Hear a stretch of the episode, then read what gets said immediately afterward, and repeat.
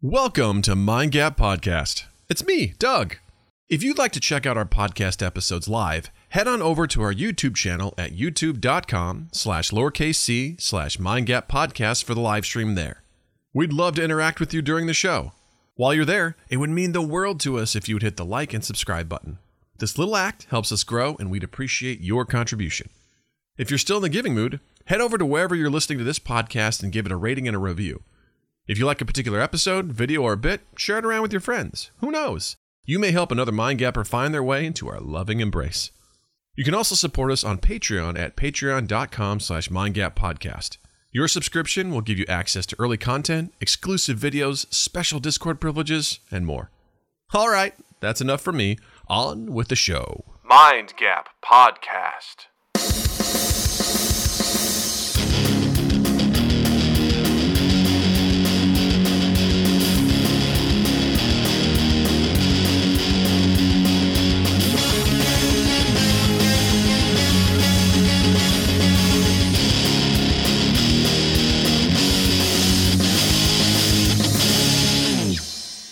Everybody, welcome to Mind Gap Podcast. I'm Doug.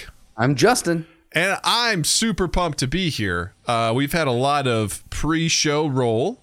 Oh, yeah. um, of fun stuff, pre-recording, pre-going live stuff. We were chatting about lots of excitement. And if you want to check that out, you should check us out on youtube.com slash mindgap podcast. We live stream on Tuesdays for the podcast, 8 p.m. Central. I host a video game stream on Saturdays at 8 p.m. Central. Lots of cool stuff. You can hang out with us live, and you're missing some shit if you don't. I host a book club on Thursdays. Hey, listen, Jill hosts a lot of those. So, Yeah, because she's a fucking literate lady. You know what I'm saying? I'm illiterate. hey, it's Emilio. What's up, pal? Thanks for tuning in. Good to see you as always. Um, we've got a lot of potential things to talk about this week. Uh, plus, Our list doth run us o- runneth over. It does. And um, we've also got a wonderful segment to try out tonight uh, with, with some stuff. So I- I'm super excited. So, you know, I've already started doing some housekeeping. So let's just finish up the housekeeping. Um, you know, don't forget to like and subscribe wherever you listen to this on all your podcast apps. Uh, rate and review if you can as well. And if you're watching this on YouTube, do us a favor, hit the like button um, and also hit subscribe. It, it helps us out a ton. It starts moving us towards being a partner, uh, which would be really, really great. We're just running, running, run, running, running. And, um, you know, we're up to 202 subscribers, which is great. We're keep bringing in that stuff. Uh, we're having some fun making our shorts and all, all of our segments. So come, come do all that sort of stuff. It means the world to us. If you feel like uh, doing a little more on the money side, check us out on patreon.com slash mindgap podcast. Subscribe there. You could be one of the cool people like Tom McIntyre, like Richie Armour, like Zinni, like Slotty Bartfast, and of course the Almighty Crit. You could be one of those cool people who contribute to us. We love you. Thank you for contributing. You can also check out our merch at redbubble.com. Type in Mind Gap Podcast in the search bar and find something that tickles your fancy and wear it around and let everybody know you listen to a podcast. Not any podcast, this podcast. You can check out our Discord server. Link is in the description down below. You can join us, hang out with us, chat with us, post memes. You can get involved with some of the podcast stuff like the Ask Practical Doug, merch ideas, all sorts of shit. Just hang out with us, play games with us. We're pretty active on there. Uh, and like I said, we do our live streams uh, Tuesdays, 8 p.m. Central, and video game streams on Saturdays at 8 p.m. Central. FYI, there will be no video game stream this Saturday. Uh, I was planning on it, but then I realized I have a giant family get together at my house this Saturday. Oh boy. Um, I'm smoking a ton of meat. I'm doing a pulled pork. I'm smoking that overnight, and then I'm going to get up probably at five in the morning, finish that up, and then I'm going to do three racks of ribs, and then I'm going to do the focaccia, and I'm going to do the cookies. How many people are coming to your your house? I think two, but Two people. no, I'm just kidding. Uh, there's probably uh, let's see here. That's five. That's five. Uh, probably twelve to fourteen people. Got it. Okay. So it'll be worthwhile this time. So you're gonna say four. I feel bad because Slotty uh, has created a Minecraft server Uh, and so we're looking to actually do a Minecraft stream, which is hilarious because I don't know shit about Minecraft. I played a little bit with Natalie here and there. I've, I've logged a couple of hours, but I have no idea what I'm doing. So we're gonna do a, a stream of me fumbling around and finding out. Uh, you know, it won't be this Saturday. It'll be the following Saturday. So we'll we'll get in there and do that, which will be a lot of fun. I'm looking forward to that. So I can you you can't play as because in my that's Minesweeper. No, Minecraft. That's the one with the zombies, right? The little right Yes. blocks. Yeah. Can you play as the zombies in that? no, Can you go after? it's not Okay. Left 4 Dead, unfortunately. Like, but like pixelated Left 4 Dead. How good would that be? Like that'd be fun. That would be a lot of fun. I'd be Right? down for that. 100. I percent would I'd be down for I that. would on that. Yeah. I would, I would, I would. To- that'd be so. Anytime where you can do stuff like that as as a fun experience. I think there's a game. I think Tints posted it in our uh, one of our channels. It was it was a game where essentially it's like a. Ah, if I remember, it's it's kind of like you're going through a dungeon, but one of the players plays as like the enemy. Okay. And once you destroy the enemy, then you become the enemy, and then everyone tries to kill you. It sounds really fun, but it's like local multiplayer, meaning that you have to be, which I fucking hate. I'm like, just make it online, you piece of shit. Stop making it local. Like this is, what do you think this is? 1994? Who? like- right. Come on, man. Like it's, it's just get your head out of your ass. Fucking figure it out, man. Uh, Amen. I always say that about video games. Get your head out of Ugh. your. Just, I'll just fucking make it online. God damn it! There, Tom Cruise. Anyway, Justin, how was your week? My week, good. Caveman Justin has spoken. Done. Uh, no, it was good. I'm just trying to remember. It was one of those where I I, I can't remember what we did this weekend. Do you have those where you All just the time. you get into the week, you're like, All the I- time. I don't know. And the thing is, you ask me every week, what, how was your week? And I, every week, I'm like, I, I got it. I'm ready. And this one, let's just go back. Let's see. Car payment was due. Uh, I made the car payment. Um, oh, you know what we did was really cool. Uh, our realtor had a uh, cookout, um, like a block party, and he invited. us they do an annual block party like towards the end of summer, and he invited us, and we got to hang out and meet a bunch of people on his block, and uh, it was nice because we don't know anyone else in Grand Rapids, so it uh, it really it felt like being brought into the fold of a neighborhood, and it was very it was lovely. So we had a, a really good time uh, with that. Met a lot of really cool people, and uh, actually on Friday of last week, Beth and I did a hike um, up to uh, out out in one of the state parks near the lake, and we did a just over a mile hike, and it ends as you crest over a, a dune right on Lake Michigan, and we timed it so as we were cresting, the sun was setting. We lit out a blanket, watched the sunset, and then we came home. So that was a really cool Friday evening. That's cool. I was kind of hoping to say, like, as you crested the dune, you got there just in time to watch Abby just take a huge shit, you know? Oh, that Just- happened too. Just Yeah. up there, like, and then just, just a massive shit on top of the dune. Oh, Yeah. yeah. Like, well, we're in nature, I guess, you know? it's it's God's living room. That's right. It's God's litter box. Dookie know? on his carpet. Dookie, Dookie forever, you know? Dookie forever. Yeah. What was your uh, What was your weekend like? Uh, Friday, I went to an improv show for the first time in years. Yeah, how Um, was that? It was interesting. Uh, friend of the pod, uh, Bailey, who was a guest he, on here a couple years ago, uh, before the pandy. Um, she is actually moving from Chicago about, about back out to the Pacific Northwest, and she was doing her one of her final shows. That she uh, there's a club out in Schaumburg. Uh, called Laugh Out Loud Theater, and she uh, is on a team there, and they do like an hour long show. And she invited me, and I was like, "It's a 20 minute drive from where I am. Fuck yeah, I'll check it out." And it was really nice to kind of be back in that setting as you know i used to basically live in those improv theaters just multiple days a week Yeah. um, going and doing that and so like i had a lot of really great memories i also had a lot of bad memories at Yeah, the same well, time sure. um, but it was it was fun to watch. Uh, also, when I did improv, it was in the heart of Chicago for basically mostly other improvisers. So it felt like um, I don't know. It was weird because you felt like you were playing to experts, if that makes sense, because everyone knew how everything worked. The score. So there was a it was a lot more critical. Whereas out in the suburbs, people are just like, "Well, holy shit, they made all that up. How'd they do it?" You know, and they were just, a little bit more receptive of an audience. they were. And, and my favorite part was some of the really dumb suggestions from the audience, like just people that really have a hard time thinking outside the box. Like someone be like, "Can I get a genre of movie comedy?" It's like, cool. I mean, it's what we're doing right now, but I guess uh, I guess we can do that. Um, so people just weren't really thoughtful, and Sure, so sure. um, when in in, in w- they were doing something that's like, all right, um, give me uh, a genre, horror. Okay, we're doing horror. All right, what's something someone usually says in a horror movie? Someone goes, "Hello." Oh, stop. I was like, I just like cackled. I couldn't help it because I was just like, what? I guess you can kind of argue like if someone's like, hello, you know, is anybody Sure. there? But I was like, hello, okay, Hello. You dumb son of a bitch. Give me and something then someone would say in a, uh, I don't know, a drama film, Doug. it's like, hi, Okay. Give me something someone would say in a noir. uh, who's there? Great.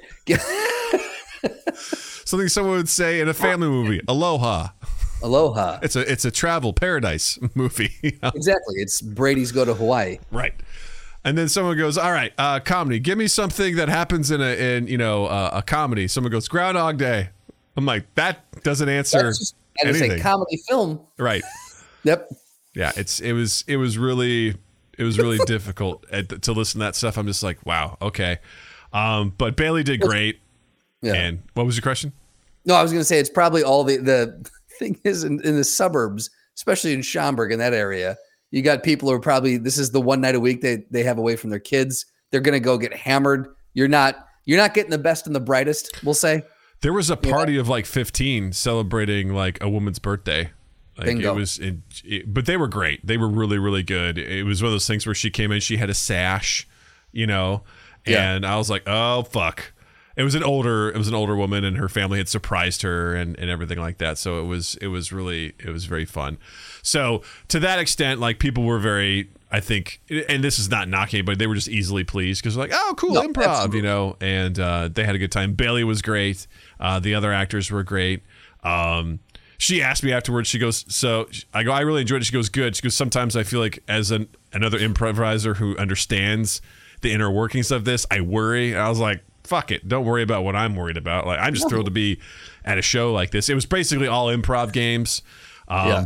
I I love long form creative stuff like that so that's not usually my jam to watch short form games i'm kind of it's it's it can be fun but i don't know it's it's not it's not my cup of tea necessarily Yeah. so Look, as long as the audience is having a good time, Yeah. it doesn't matter whether or not you're being true to form, whether or not you're you're pulling out the best or most creative, you know, directions to take a scene. If the audience is laughing, you're doing your job. yeah Like that, because at the end of the day, you're at a com. It's an improv comedy show. Yeah. that's what you're you're there to do. And if the audience is having a good time, and it sounds like they were, yeah and I, I'd have to assume too, as an improviser, and this is not a knock to anyone in the suburbs. We we kid a lot, but Yeah. I feel like with people in the suburbs because they're not around like the the heart of the comp.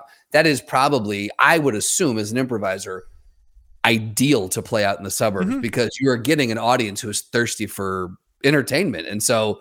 What a what a great show! Just a very receptive show to attend. It sounds it sounds like a good time. yeah it started out a little little cold but by the end of the night like people were really going Yeah. and we were having a good time and it was it was good the room felt it's always that weird initial sort of like chill in the room as people are like oh we're doing stuff and everyone you know the improvisers come out they're like yeah we're dancing to Right. music and it's always that weird like Ugh, you, you know you're trying to you want to buy into the experience but it's like you're you're selling it really hard and you have to have high energy high energy you can't come out and be like what's up Hey, we're gonna do improv okay Yeah.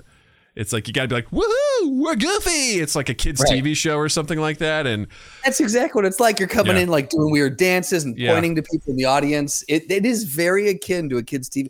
Well, it's ironic because in level A, they teach you to go back to that mindset of Mhm. being a kid, a toddler, Mhm. and mirroring someone and Yeah. playing the repeat game and things like that. So you've got to almost pull the audience into like think about how awkward we all felt when we were in level A.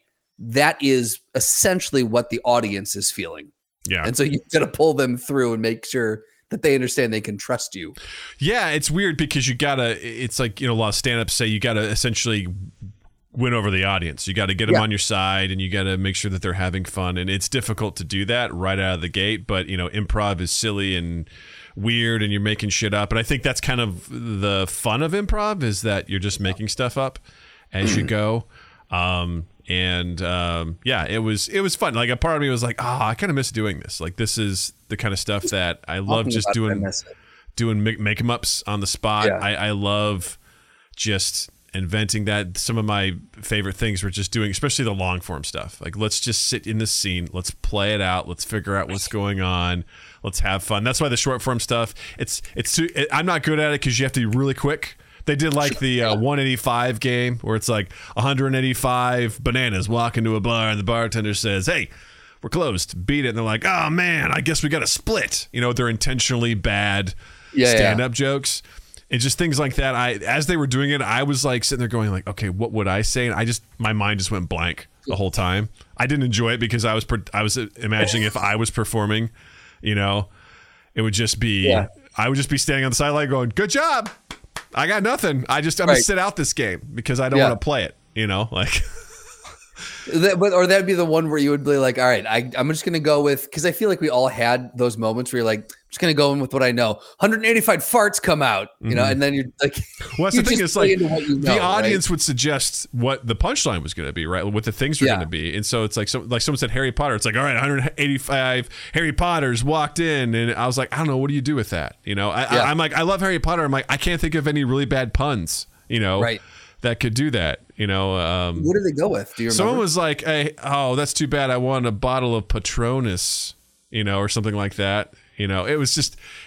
Yeah. I hate puns anyway, so that Yeah. game is not for me. You know, that is the Felucci game, up Yes. and down. Yes. 100. percent Yeah. Oh yeah, it was. Yeah, it's The difference is I never did a lot of long form. Like you, I always wanted to do IO, but I I kind of flamed out just before. It was right after we got done with. uh we got through all the levels and then we did the Jessicas for a while. And I Mhm. think while we were doing the Jessicas, you that's when you jumped into IO. mhm. And I was like, I just don't want to spend the money on that right now. But I Yeah. really wanted to because I the concept of that long form Harold form really intrigued me. And I just yeah. it, to this day makes me terrified to think about doing it because like I was I was so used to doing more short form short form slash game, you know? For those who don't know, comedy sports is kind of the short form gamey when we say short form, let me take that back. Comedy sports is games, Mhm. which is like whose line is it anyway? yeah. Second City is known for their short form, which is maybe like 3 to 5 minute scenes, maybe less. And They're, sometimes most, they're they come primarily back- sketch, is what they're Second sketch, City's yeah, known for. and they yeah. can come back later on if if you know that. But IO was known for the Harold, and that is like you spend like an hour telling a connected story, basically. the good ones go 45 minutes to an hour. The Yeah. newbies, it's like, please don't go longer than 25 because this is torture. this is absolute torture.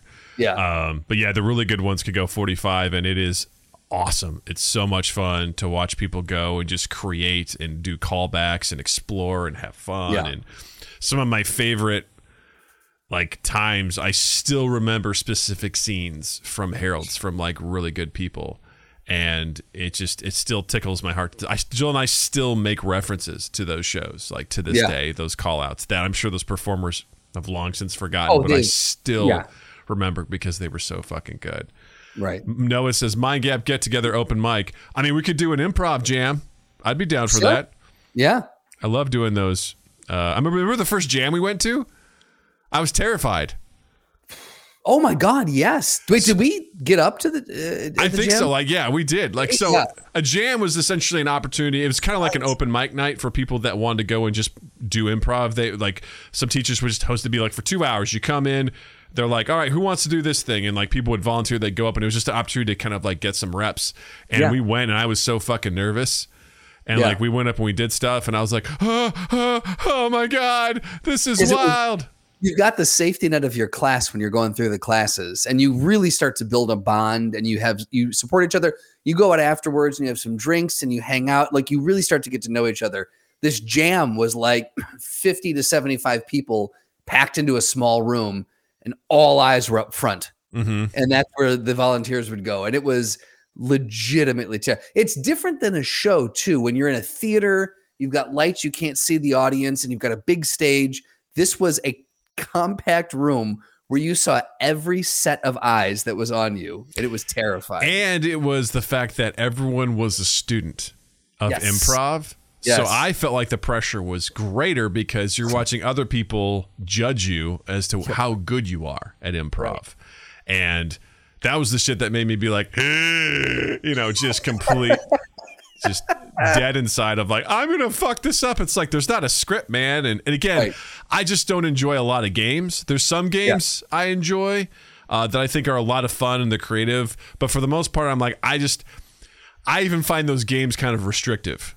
Of like, we're gonna do this thing. There's gonna be, and there's always rules, right? Harold has rules and yeah. things like that. But this is very much like Foursquare, right? It's like turn left, and now you're in this scene. Turn right, now you're in that scene, and then it's just like, come on, man. I just want to play. I want to. I want to get in the scene. I want to breathe. I want to have fun. I want to explore. I want to do that sort of stuff. I don't always enjoy. Some. It's fun to watch, but it's just not my. It's not my cup of tea. I wouldn't. I don't like doing it. I need to see if there's any improv uh, up here in Grand Rapids. I would love to go see to see what it look because I've never sought out improv really outside of Chicago Mhm. or the Chicago metropolitan area. Like I'm very curious to see what the caliber of improv is outside of what I would consider Mecca. Yeah. Yeah. Oh, I know, right? Like that's it's got to be interesting. Like part of me, like I, I'll, I'll be honest with you. Like when I was there, I was like, could I audition for this? Like, Right. Could I? Could I do it? And I was like, if this is all they do, I'm like, no, I don't want to do game Yeah. shows. But th- that's also probably what makes the most sense for the suburbs of Chicago is games like that, short form games. Yeah, and You when know? you're, I feel like when you're not, when someone's not coming to the IO to Second City, when they're not coming to an improv, when they're going to a comedy club, where an improv show happens to be, that again, most people, the the broader uh audience knows whose line is it anyway. They know Mhm. those those games, and that's I feel like that's what's that is what's going to be the most appealing. So it makes sense that in especially outside of Chicago to a general audience, that's what you're going to play. Yeah. It's only 20 minutes from your place, man. You could have a, a little side career. That's why I was like, could and I? there's a spot available now, Could I go and re- resurrect this part of my life? I was like, right? 25 minutes away. Like Natalie's older now. I Right. mean, but again, if it's just short form shit, I'm like, nah, hard pass. Well, also, like, all the other places that you would have to play because they probably don't play that one club and the rehearsals and the extracurricular team Mm-hmm. Yeah. building activities and the yeah yeah, it was a small team. It was only four people, but Okay. um, I was like, you know, uh, JF, uh, Jay, go go ahead. ahead. Dude, we are synced up tonight. I'm this is amazing. Saying, man, yeah. JF Potty Plant says, "Did you both ever watch Middleditch and Schw- uh, Schwartz's improv special on Netflix? I'm not an improver, but I enjoyed it a lot. Yes, I watched the first episode. I think. I think they had like three or four episodes, and it was absolutely wonderful. I loved Mhm. it. It is. It is pure. It felt like watching TJ and Dave because it's it's two guys that are Mhm. creating all these characters and they're swapping in and out. So very similar form. And uh, those are two extremely, extremely talented improvisers. Um, well, Middleditch is one of the guys that I know at one point was doing improvised Shakespeare. So Oh, was he? Okay. Yeah, there's an amazing clip you can find on YouTube. That was, I think, it was from the Just for Laughs festival. Um, oh crap! I'm getting uh, feedback again. Hold on. Oh, I'm going no. To, we're going to pause it here, and I'm going to disconnect and reconnect. Be right back, gang. all right.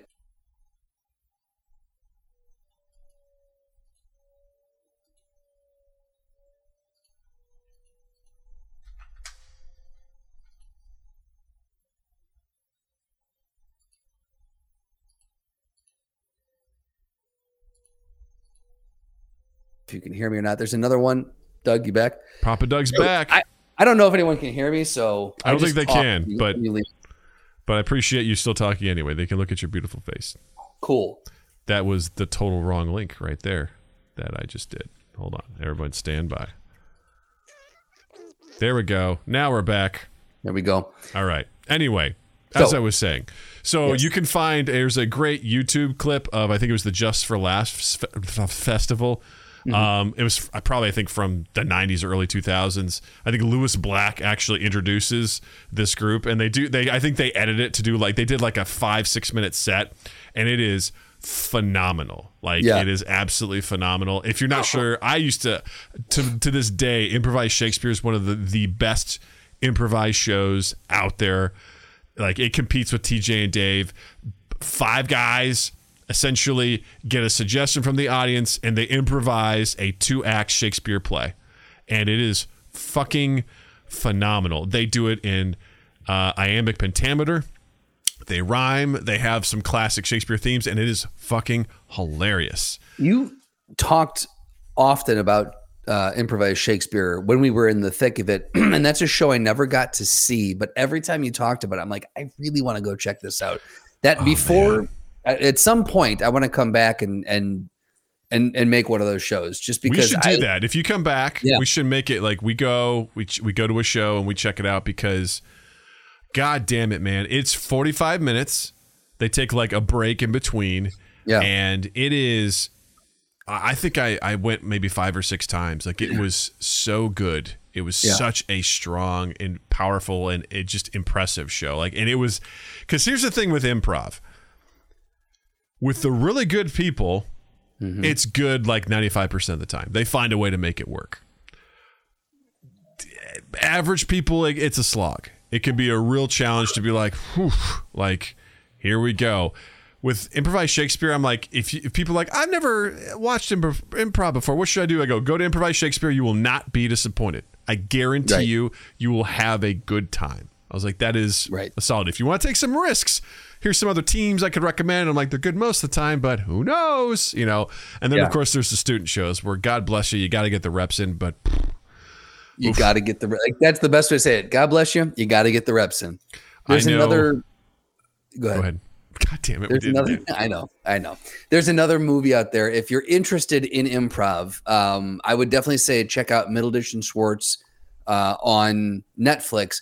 There's another movie you can find out there called Trust Us. This is all made up. Um, it's the it's it's basically a documentary uh, about the comedy duo TJ and Dave, who we've referenced a few times so far. Um, TJ Jagodowski and Dave Pasquesi, uh, two Chicago improvisers who are legends. Uh, if you've seen any of the Sonic commercials, the old Sonic commercials, TJ was the guy sitting in the passenger seat and all those. And Dave Pasquesi has been in a bunch of stuff. Most notably, he was Julia Louis Dreyfus's husband on Veep. So, for reference for those who don't know, uh, but this documents them going to New York and what they do during the day to prep for the show. And then they actually have cameras in the theater and they recorded their show that night. And it is, uh, it's wonderful to see their process and then to see it come to fruition at the end of the day. I would strongly recommend that one as well. Um, Doug and I saw TJ and Dave a few times. That was another show. That's another show I just just deeply deeply miss. It Yeah. sucked because it was like 10:30 on a Wednesday is when they would perform. Tough, tough. and and they go for an hour so you get out of there at like 11.30 11.45 but god damn it it was so good two guys doing Im- incredibly impressive improv just the two of them and for 45 minutes and they don't get any suggestions they just No. like they say They trust me silent. this is they say trust me this is all made up lights go down and it comes up and they just look at each other and then they figure out where to go and they slowly build a world. They swap in and out of characters and Yeah. they create an amazing fucking scene. It is it's it's it's again it's top notch top notch shit. Like the only other thing i wish i could have seen on a regular basis would be to see Jason Mantzoukas do improv because Oh i wish Yes. that guy was based out of chicago so i could have seen him do stuff because that guy is also one of the best improvisers out there. You may know him as Rafi from the league, as well as uh, whatever his name is on Brooklyn 911 and a whole bunch of other stuff as well. He's a phenomenal, whatever, 9911223. Um, Well, he's- tell him the, the infamous uh, improv story about Mantzoukas. if I remember this, like he was supposed to be in a, it was like a group of three. They were supposed to perform one night, and then all the guys could, the other two guys couldn't make it. So he's like, uh, fuck it. I'll just go, go out by myself. And so Yeah. he goes out and just does an entire like set on his own. And the set ends up being like a guy that is dealing with being alone, like in in his like a apartment and he's sad and everything like that. And I think it culminates with him like masturbating to something at the end. And he he took everyone on a journey and by the end of it, people were cheering as he masturbated. Like that's like what he was able to do. There's basically hardly any dialogue and he got people just invested in what he was doing. And I listening to him on how this get made podcast and all this other stuff, like he is an incredible improviser. In fact, I remember uh what's his name? Uh, Rannazzisi. Uh, he plays uh, one of the characters on The League. And I remember him talking to Bert Kreischer and Ari Shaffir about the show The League, and and Bert was like, "Oh man, that is a stellar cast of." Funny people. He's like, what was it like? And Rannazzisi, Steve Rannazzisi's his name. He was like, oh, you'll never get the last joke. You'll never get the button. Yeah. He goes, never, never, never. He goes, it's so difficult. They're so good and like who gets it most of the time? And he thought he goes oh it's Jason Mantzoukas like hands down. That guy Yeah. that guy just and and it's funny because i don't think Bert Kreischer already really knew who he was. And he's like oh yeah good luck. Good luck getting in the last joke with that guy. And i mean I, you've seen there was one of my favorite things it was uh, it's an outtake from uh, parks and rec where he plays like Dennis Feinstein. He's a uh, he's a fragrance mogul. Right. And there's Yeah. a there's a wonderful outtake where uh one of the guys picks up a ball like, oh, this is called inside. What's that about? He's like, oh, it's because it's been inside someone. And like he just says it without skipping a beat. You would have thought it was scripted. Everyone loses their fucking minds. And Yeah. Aziz Ansari just dies laughing. He's like, what? He's like, His delivery, oh, because it's been inside of someone. Like, Well, the thing is, and that's the mark of a true improviser, is he says it with such authority. Like it's a he's saying it as a fact. And Mm-hmm. Yeah. there's no hesitation or question in his own mind. You don't see him think. It's just it comes out as fact, and that's what makes it. That's that's just what makes it so perfect. Yeah, and the fact, and, and that's what makes that stuff so magical is when Yeah. someone will declare something like that, and, and someone else can then grab that and Yep. also run with it, and then you Yeah. just create this back and forth where you create this amazing, beautiful, real thing Yeah, That you're like, holy shit. truth. that also will disappear the second that it's done. Like, Yeah. unless you want to try and mine it for sketch or something after the fact, but. Yeah. That's what makes it such a, a wonderful thing. Is just you watch it happen and you're like, oh shit, uh, that, and then it's gone. Yeah. It's fleeting. It really, yeah, and that's I mean, not to go too too teachy, but that's what the premise of Yes and is, is because it's if someone comes out with that strong of an assert uh, assertive statement saying like I am this is this is truth. It's so much funnier if someone's like it is, and then this this is also true, and building instead of that no but Mhm. that no but will just kill the so that's any good cast or ensemble be it tv or movies or live theater understands and you don't even have to be in the improv community if you're just a good ensemble member you understand that yes and mentality and it goes so it it, it just it takes you so far And it's the best. And again, just not to go too down, far down this rabbit hole, but it makes it so that mistakes are gold. They're Yes. golden opportunities. Some of my favorite moments uh, was uh, one of my favorite scenes. It was the um, fuck. What was the name of the team? I can't remember, but it had like Jeff Griggs. Uh, and everyone I oh, some of my heroes that I can't remember their names anymore, but they were doing a scene where they were like on top of a mountain and they were just like talking and someone entered the scene from one of the doors and was like, "Oh, sorry, my bad." Close the door and someone goes, "When the fuck did this door get here?" They're like, wait, we climbed the mountain and someone just took a fucking door to get up here? And then they built on that to the point where they built this world where there's doors that just go everywhere.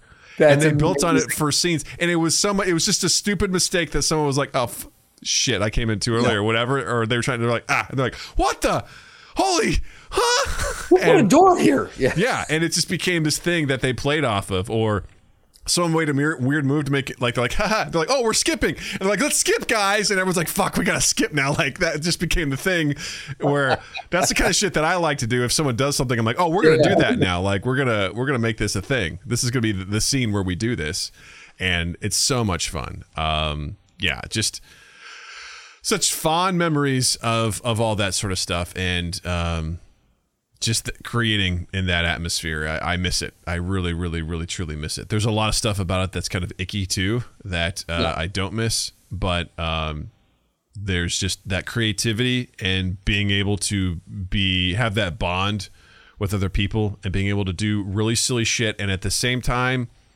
making people laugh like that that was probably i, I see why uh, stand-up comedians call it chasing the dragon you know Yeah. Because you, you you you do something like that and it's like oh fuck people are laughing because i did something silly. And it was enjoyable you know? It's just it is it is being on stage and you and i have have had the uh uh pleasure of being on stage a few in a few different capacities. Like we both played music so i think uh, you were correct me if i'm wrong but you were in a band right? It was yes. like garage band. Yeah so like it, be it that or be it you know for comedy or improv there's there's something about the high of being on stage and having an audience behind you and rooting you on and not throwing tomatoes at you that is just it is it is an indescribable indescribable feeling it's wonderful soaring Yeah. tumbling freewheeling on a magic carpet ride Yeah, it's so true. You know, ah, Zvenya, the Jitja Babo. You know, he is risen. amen You know, thank god you've got your soundboard back you've got some good ones on there still works. still works. And All this is where someone would run across and edit the scene Yes. because it just died. Yeah, exactly. So they just be like, new scene, New scene. and also with you. Thank you, Emilio. yes. Uh, so uh, this is uh, this is a topic uh, that I've been meaning to talk to talk about for a while. We just haven't got to it yet. But uh, it, it's it was an article f- uh, from Marketing Brew by Katie Hicks. Came out in July, and it's called "How Much Should Graphic Designers Worry About DALL-E 2?" Um, if you're not familiar with DALL-E 2, it's essentially an AI generated photo slash image generator. Perfect. You nailed it. You I think it's a perfect absolutely nailed it. description. That's yeah. That's doesn't need. We need nothing else on it. Moving Yes, it's uh, basically a real AI application. It's been uh, developed by R and D company OpenAI, and uh, essentially what you can do is go into a search bar. I think you have to. It's they're beta testing it right now, and I think they're going to roll it out soon, where you can pay a monthly subscription to use it. But you can type in, you know, things like um, giant spaghetti monster uh, swimming in a pool. And based on that information, it will generate a grid of like, I don't know if it's like nine to 12 uh, images based on that. And it's kind of surprisingly accurate. Like, it's really kind of strange what it can pull together. There's, I think, I forget what it's called, but, um, you know, it's one of those things where I think there's a Twitter account that just will like post different things that people have searched to kind of show what's out there. And I, I forget what it was. uh, One of the first ones that I saw about it, but uh, people started posting some of that stuff in, in our Discord and things. I'm like, what the fuck am I looking at right now? Like, it's just I didn't know what it was. Just the random shit that people were posting. But Yeah. one of the things like um, that that some folks have raised some concerns about is that um, that this will essentially take jobs away from designers eventually because um, you can just type in what you want and the AI will generate it and there you go. Like who needs to create something? Right. Um, there's uh some other critiques to that as well, which I think we'll get into. But based off what this is and what you've seen from it, Justin, what are your thoughts on DALL-E 2? Is it terrifying? Is it cool? Is it useful? I think it's cool. Um, actually, John Oliver, uh, this past Sunday, August 14th, he did his show. At the end of the show, he discussed this exact topic, and uh, it ended in a culmination of apparently on one of these. Uh, he they they searched a bunch of late night hosts, and most of them had like eight results or three results or whatever. John Oliver had like 493 results. So people have been just putting John Oliver stuff in here, and some of them are horrifying, just absolutely horrifying. I would strongly recommend people seek out that little bit. It's about I don't know 10 minutes uh, at the end of this last episode. but uh, I thought it was it was perfect because we were talking about it this week. In looking at that and, in watching him do a piece on that, I was I was less when we first brought this topic up, I was like, yeah, this is I don't like this at all, and I feel like this is going to be horrible for. I, I think I've changed my stance on like, and to kind of to what Noah said uh, in the chat here, it's I feel like it's going to be great, more so great for inspiration, and and and graphic designers can use it as a tool and not necessarily to replace them. Because I'll say this: a lot of what was spit out when John Oliver, uh, the name was put in there, was ch- was just it was nightmare fuel. So it wasn't necessarily good. It was it was something, and it was it was it was something that I don't know if a person would have thought up, but it wasn't necessarily um, something that I would say was of the same caliber as a graphic designer. Could it get to that point eventually? Maybe, but I truly think that this could be used more so as a tool than uh, competition. So I, I think it actually has the potential to be rather good for for the industry. I find it interesting. Um, Chad Kultgen from uh, the Dudesy podcast, you know, believes that eventually, very soon, we're going to have the um, ability, the technology to essentially create any image that has and ever will exist in the world because images are essentially just pixels and just math if you think about it. They're numbers, they're shades, they're hues. And he goes, and at some point, we'll have something that can just generate all that sort of stuff. And for me, I find that, again, I'm kind of a designer, but not really. like, I make training stuff, but I'm not like a full fledged designer, so to speak. So I look at something like this as like, awesome I can go to this AI generator and be like, this is exactly because I've poured through stock footage, stock yeah, that's photos, actually very good too, trying yeah. to find the exact thing that I'm looking for. I'm like, no, this is too corporate. No, this is a lady in bikini for some reason. No, this is like, you know, like I just I'm trying to find the right thing that, you know, encapsulates what I'm trying to get.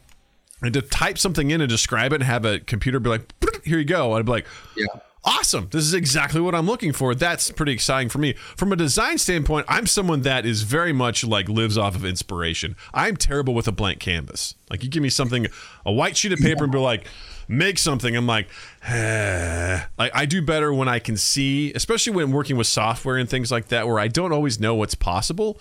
Yeah. Or I can look at things and be like, oh, that's really cool. I wonder how they did that. And then get that idea in my mind and be like, cool, what if I took something like that, like that sort of motion, but then I did something a little bit different? It kind of gives me something to work with.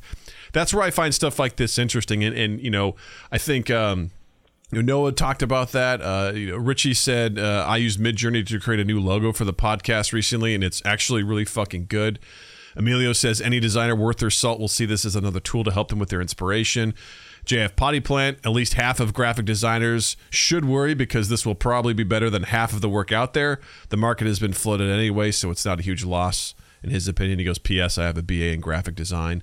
So I kind of look like, um, you know, and, and, both of them made a point too about clients not knowing what they want. They mentioned this in this article that, especially for something like storyboarding, like a lot of time or, or pitching stuff like uh, as like you know filmmakers or commercials or things like that. People are trying to like explain what is they're going to do and the clients don't necessarily understand it or they can't see it. So how, it's just to be like type that in and be like this is kind of what i'm looking for. Not exactly but this kind of gives you an idea. And right. imagine being able to generate a rough storyboard look for like a movie right? You're typing that stuff out instead of having to painstakingly draw the stuff because I would also argue that a lot of like fears around AI and them taking jobs, and again, I'm not an expert here, but I feel like it eliminates a lot of the menial work, the stuff that's really kind of right. annoying and time consuming.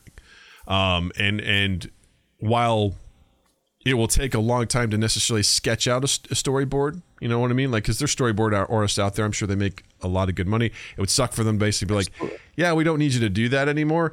But you also think about the time you could save from typing that in and being like, this is roughly what we're going to be looking at. You know, almost instantaneously being able to pull that information out there. I think it's, I think it's interesting. I yeah. think it's kind of cool. It, it, it, has a purpose. Um, I just, yeah, I, I don't. I don't know. There's something about, and and this is where I, I I am debating with myself on on both sides of the fence because I feel like there's something that is there's something about human creativity and and and human characteristics that you it will never be fully replicatable. I feel like the the, the what comes from the human brain uh, is you can get close, but you can't. You'll never be able to fully replicate the creativity that that we can generate. That being said, AI comes from a human brain, so someone someone started the program. So uh, you know, and and there is uh, what is it the um, the Turing test, right? Like. Mm. Like there, there is a concept of AI being so smart or so intelligent that you can't tell that it's not a human. So, I, I I I can see both sides of the debate pretty equally. I just have this this gut feeling that it's you're never going to be able to replace what a human can do. I, I when it's when it comes to something creatively, when it comes to a menial task, absolutely. I feel like Go that to is town. go to town. That's a very and then and it's something too that I feel like you can create something not only that can compete with what a human can do, but can it can best a human. If you look at an assembly line, automated assembly. Now, I'm not saying that people should be taken off. I'm not advocating for jobs being removed, but a robotic assembly line is 10 times, 100 times more efficient than than a human staffed assembly line. It just it is. There's there's fewer mistakes. There's more accuracy, et Don't have to take breaks.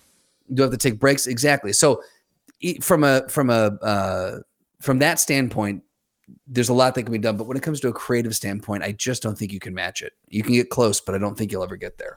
I think it'll be able to, like I said, it'll create assets for us to use. But, you know, I'm sure Chad Kultgen would argue otherwise. He has some, in my mind, pretty extreme ideas about what the future is going to be. And I'm just like, I don't know how I feel. And of course, Will Sass is like, bullshit.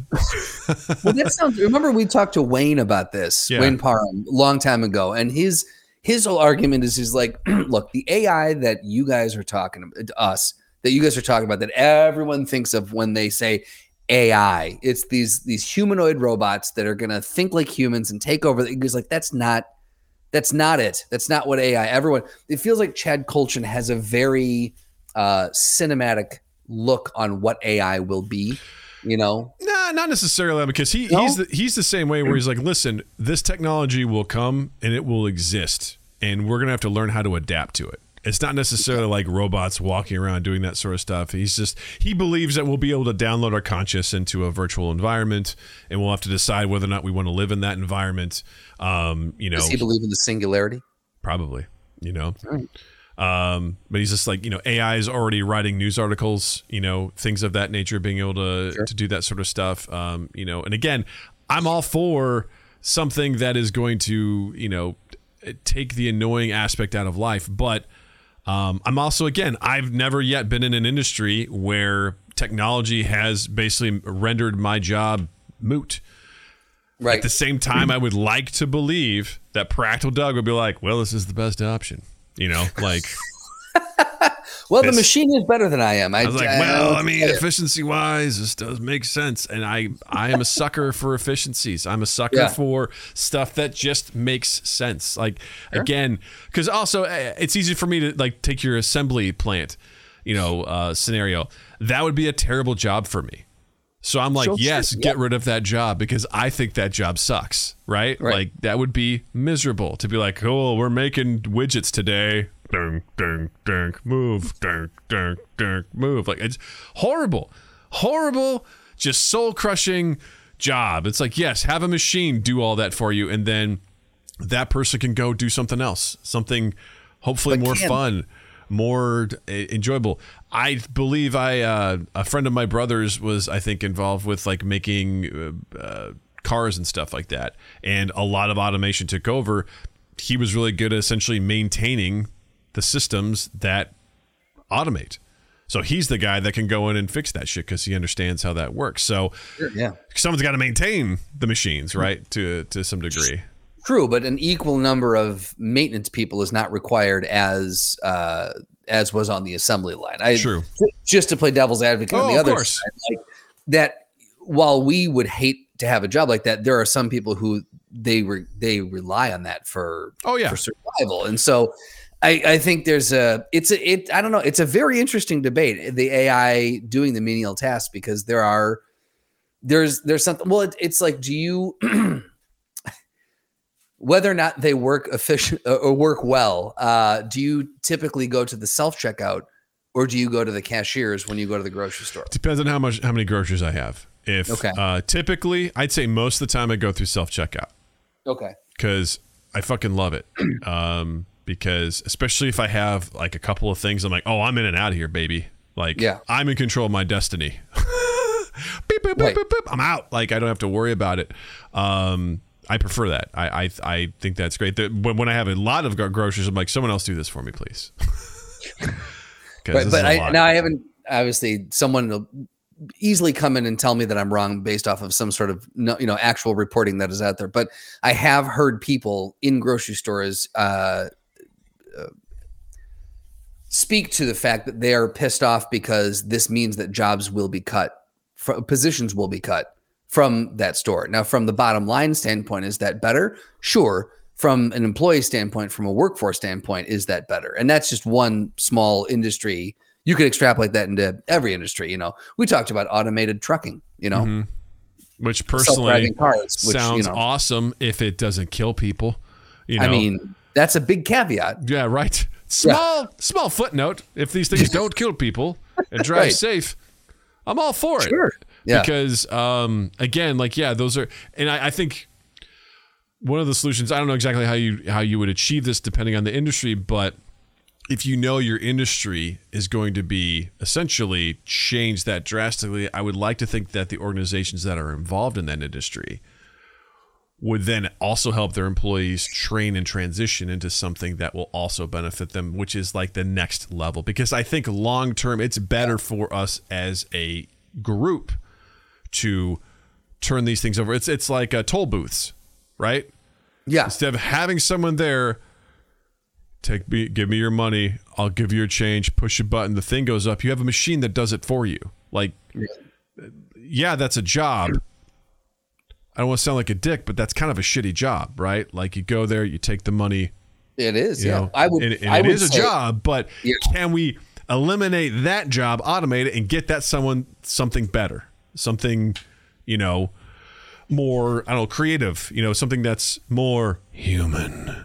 I th- I think I think maybe for me that would be that would be the happy medium is that if as as the AI uh as, as the rise of the AI happens and more industry turns to that, I think there needs to be some either um institution put in place or some agency or or some someone who is um some bureau that's put together that is in charge of helping to retrain and relocate people in the workforce that who are going to be displaced by AI. I think that I think that's extremely necessary because I agree. Like for a toll person, no one wants to sit there and suck exhaust fumes all day and give change and have people pissed off. It's a thankless job. You're only dealing with people who are pissed off because it's not moving quick enough. You've got, you know, you're sitting in exhaust fumes all day in the sun or in the snow or the whatever it is. So it's definitely not a it's not a very humane job. Uh, Yeah. I think, but if you're going to take a job away, there has to be some sort of agency set up to to help with those relocation. That would make the most sense to me is just to make sure that people, um, you know, Jay Potty Pat says we need to make sure it is being used to aid humans, not replace them. I agree. Like for example, again, this is Yeah. a bit of a touchy subject, but like, you know, renewable energy, right? We got people that are working in coal and things like that. That's something that we should eventually phase out and go something else. What if we spent time and effort to train the people that go and do coal into how they can work in the renewable energy field, right? Give them the Yeah. time to be like, hey, look, we're phasing this out. We care about you. Instead of working on coal, what if we trained you, shifted you over to solar or wind or something like that? Because we need people to go out and do this stuff. We're investing in those things. If we were to change that trajectory, that would be a big a big difference in that regard. But I, again, like yeah, if, if we're replace and but th- again, I keep going back and forth. I, I go back to like the, the trucking thing, right? With people that are just spending their time driving and driving and driving. And again, to me, nightmare job, absolute nightmare job. Would fucking hate every Yeah. single second of that job. Um, I think it's it's dangerous because um, drive truck drivers are incentivized to not stop and to not rest. Um, you know, they're, they're required to stop like after every eight hours and take a rest and keep a log. Most of them don't. I shouldn't say that. I don't know. I just know from the uh, handful that I know personally in my life, they don't do that. Uh, so, um, uh, you know, it, it, it's, it's like they got to stop. It's pure efficiency, efficiency. They have to stop. Whereas an automated thing wouldn't. It could just go. You could also like make sure that it doesn't speed. Again, we're assuming a lot here, right? It doesn't kill people. Sure. Um, that it, it, maintains a safe speed, goes the speed limit, all that sort of best stuff. Best case scenario. Yeah. Yes, best case scenario. If holding all that stuff true, why wouldn't you want that? Yes, it would suck. It fucking suck if you're a truck driver and you're like, oh sure. shit, that goes away. Where do you repurpose those people? You know what I mean? Like, what do you do for them when they've spent their life being a long haul trucker, doing all that sort of stuff, like handling, saying, you know. Yeah. And again, it doesn't happen overnight, right? Like they're not right. just like one day, hey, they're here, you know, they're they're not there the next day. We've got automated vehicles doing all this sort of shit. Um, so it does take time, but um, you know, I don't know. It's for me again. The practical Doug is just like, yeah, but it's better overall. again, assuming it's objectively like all those things we said sure. that doesn't kill people. You know, it's safe. If you can meet this list of caveats, then yeah. ding. Like that to me is, you know, it makes it makes it just makes sense. You know, it, it, I don't know. You're freeing people up to do other things, whether or not they want to is another thing. But you know, yeah. I don't know. I. I think it's it's something that needs to continually be reevaluated and discussed. It's it's an interesting, like I said, it's an interesting topic of discussion. It's an interesting debate to have and uh, I, I, definitely think it's something that as as it progresses, we will need to have more and more um, creative conversations about how to how do we integrate it and how do we make it work. Uh, like Potty Plant says, how do we have it aid us and not replace us? Indeed, indubitably, indubitably. Speaking of indubitably, oh boy.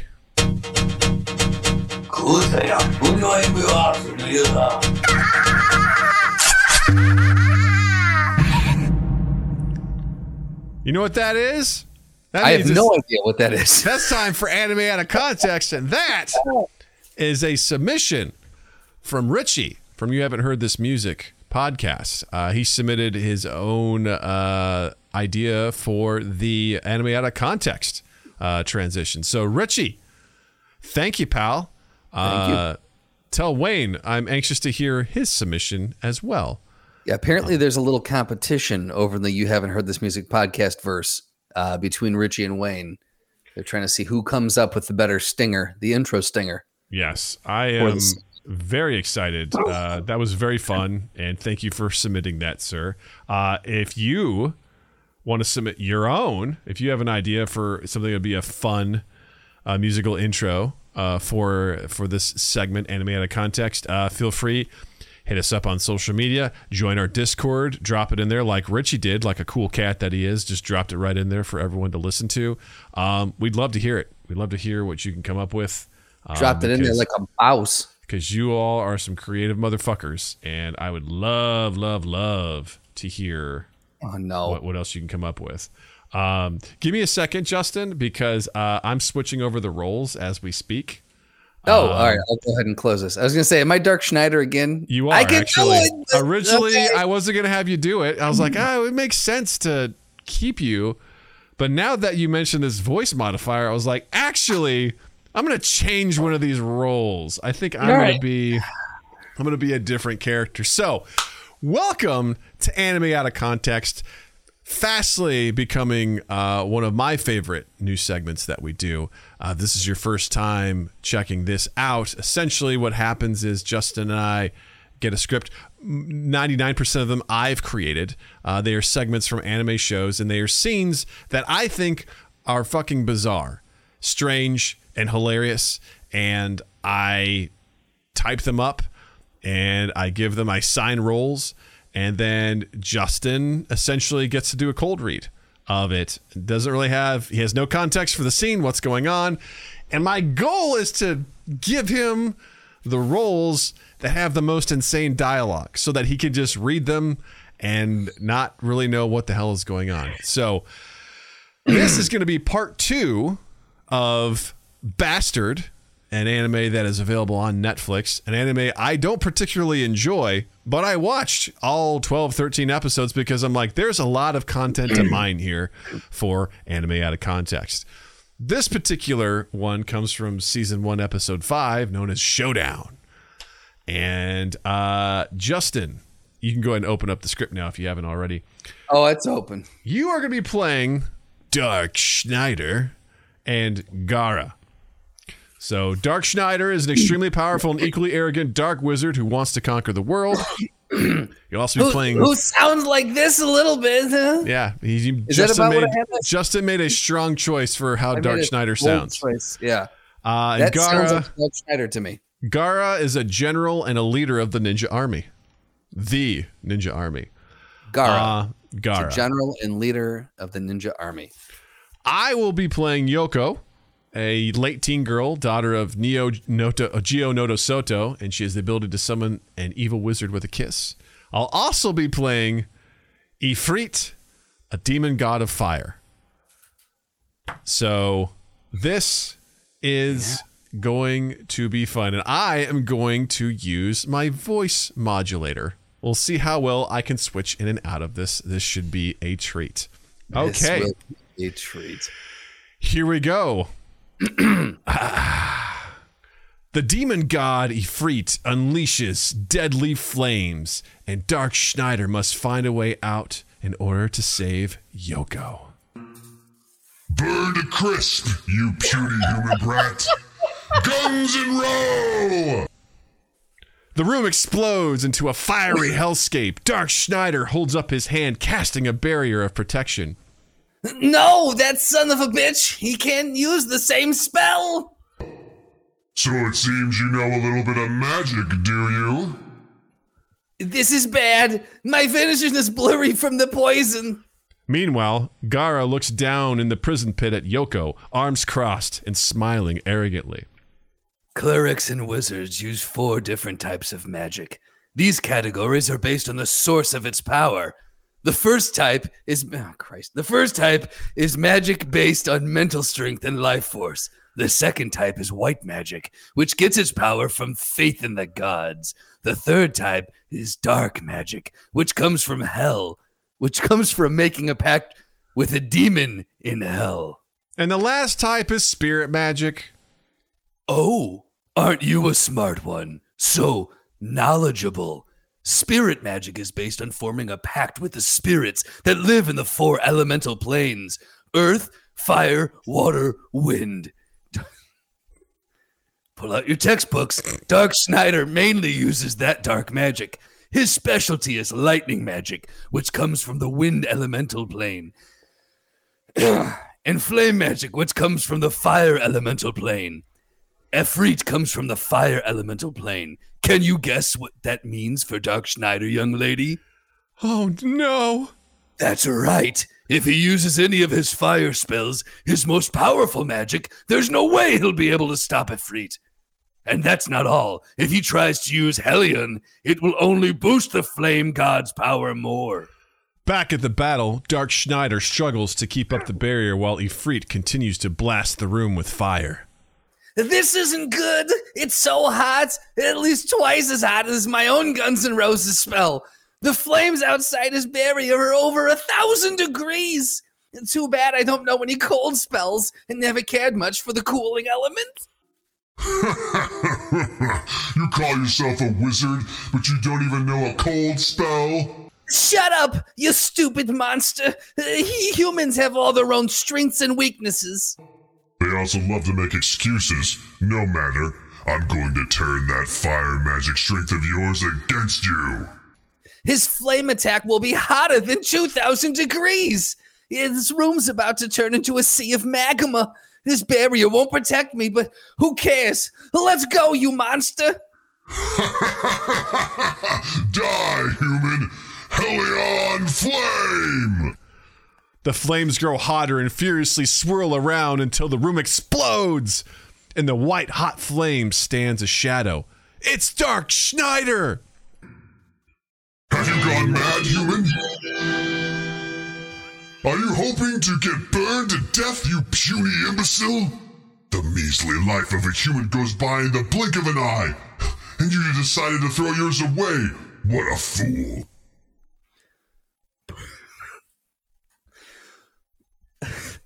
Brain, brain, now you're brain dead.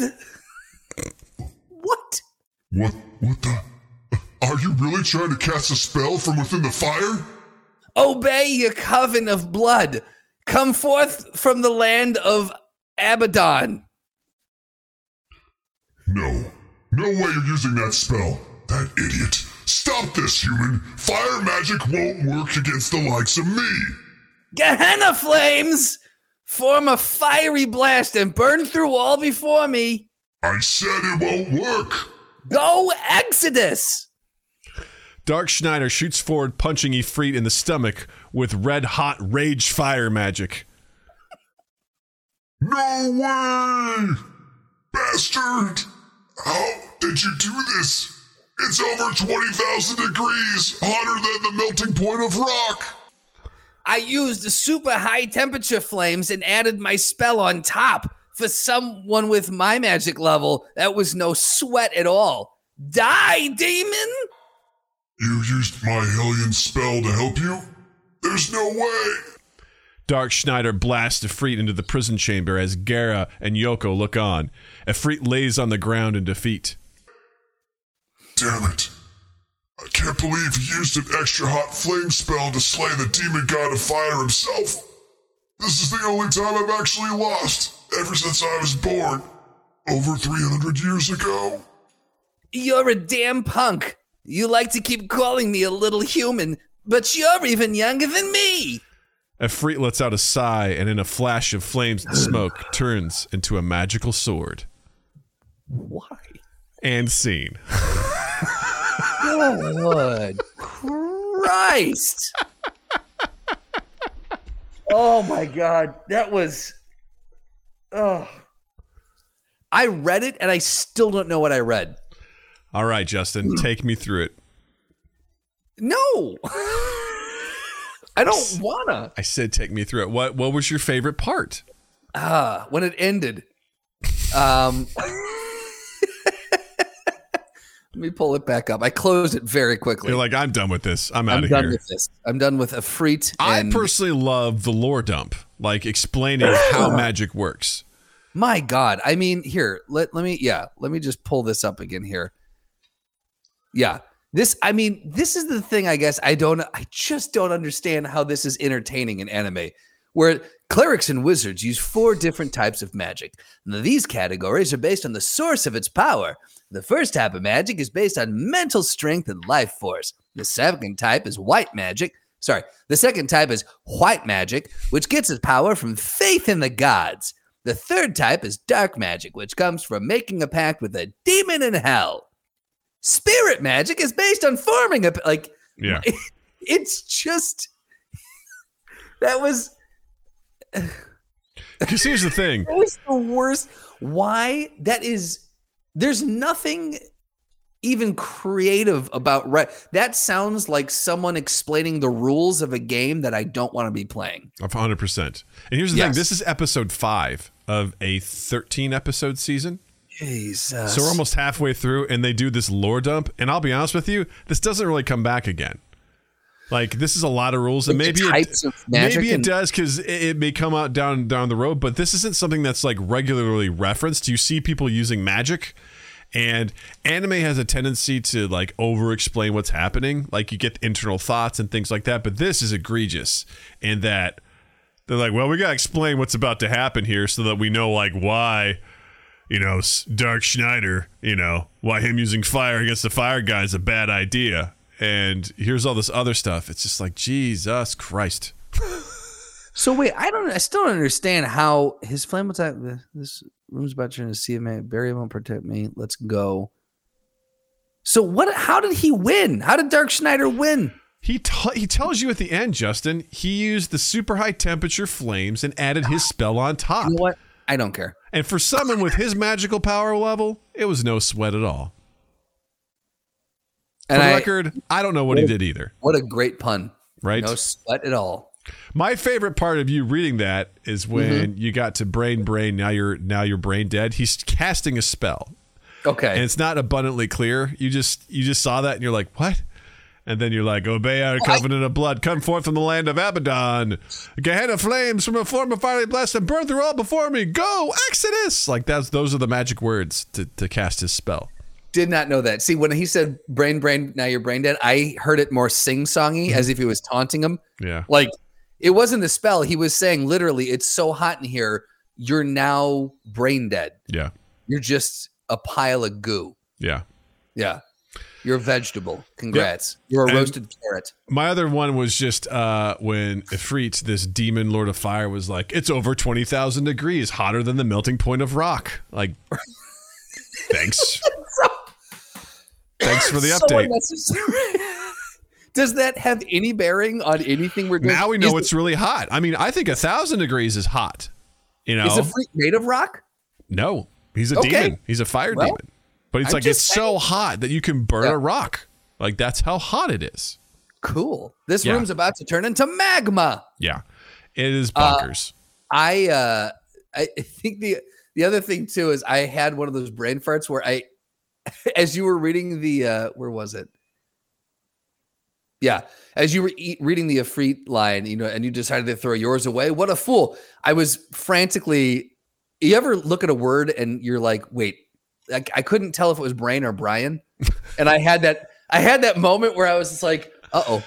I, I can see the letters. I know what I know it says brain, but my my I just had that fart and I'm like, well, maybe it's Brian, Brian. Now you're and that was like Brian dead. That dead You're like, Brian. Let's go, Brandon. It must be brain, yeah. Brian, Brian, you dead, Brian. You're dead, Brian. You dead, You piece of shit. you piece of shit. Um. So You fire god. that was anime Oh out of context. Hope you enjoyed it.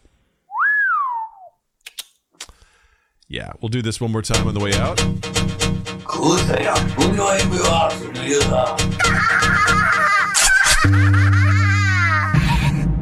Yeah. Um, just so you all know, there will be more bastard segments to come. So Ugh. there's I took notes. There's at least two or three more. So Well, there you go. yeah, there you go. Man, I'll tell you what, Dark Schneider really takes a takes a I feel uh, like hole in the Gara Gara was the one. The gravelly Gara was the one that It really was, got you. yeah. yeah. I love it. Richie goes, "I'm wet. You should be, sir. You should Yep. be." You're welcome. Emilio says, "I absolutely love this new segment. I'm glad you do. Ten out of ten. Thank you, sir. I'm I have a lot of fun with it. Thank you, Potty Plant. I'm glad you like it as well."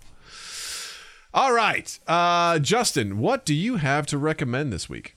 Well, Douglas, on Hulu, there's a show uh, starring Amanda Seyfried, and it's called The Dropout, and it is uh, it document it's it's a um, narrative uh, story about the rise and fall of Elizabeth Holmes, who was the woman who invented the Theranos blood testing ah, machine. yes, yes, yes. Um, and What a uh, liar! Whew, it was a it was a big old lie. Um, company was at one point valued at nine billion dollars, and she had investors. I mean, she had uh, former you know heads of state. She had uh, major players in Silicon Valley. It was insane to see. Now on HBO Max, there's also a documentary that goes along with it. It's not doesn't go along with it. It is about the same subject. So I'm now watching the documentary to see how closely the uh, the show actually relates. it's bonkers to see how she lied and defrauded so many presumably very intelligent people uh, for an ungodly amount of money. Um, an absolute, absolutely interesting, fascinating story. It's funny because I don't remember this at all Oh, I do. playing out in real time. So you remember when this was hitting the headlines and stuff? Oh yeah, she got ass blasted in the end too, like real bad. If I'm not I- mistaken, did she go? Did she go to prison? Sh- no, she just. Uh, sh- I think her trial is still underway, or it's just wrapping up. She faces potentially 20 years uh, of prison time. um, which is sucks because she just had a kid with her uh, partner. So that's uh, also but you sucks know that you defrauded people for a lot of money. And well, not only that, but also gave uh, a lot of misdiagnoses and some people like they misdiagnosed. Uh, I think there was at least one cancer misdiagnosis, a couple pregnancy misdiagnosis, HIV. Like there was a lot of shit that you're dealing with people's health. Like fuck you, Yeah. right to hell. Like Yeah. it. It, it's some bullshit. And the funny thing in watching this is you do feel a little bit of sympathy because the whole time it, I, and I don't know, again, I, I got to finish the documentary, but in the series at least, it, it rode this very interesting line where she, I think, truly felt like she wanted, she had the desire to do something good for people. Like she really did want to do.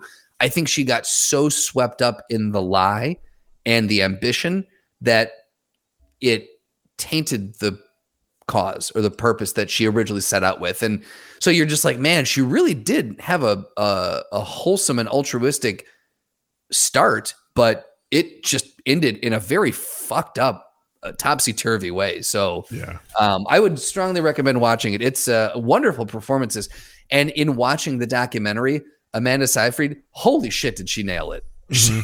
She nailed this Elizabeth Holmes's uh, just pers- persona. It's it's it's a very very well acted um, piece. So Nice. the dro- uh, the dropout on Hulu.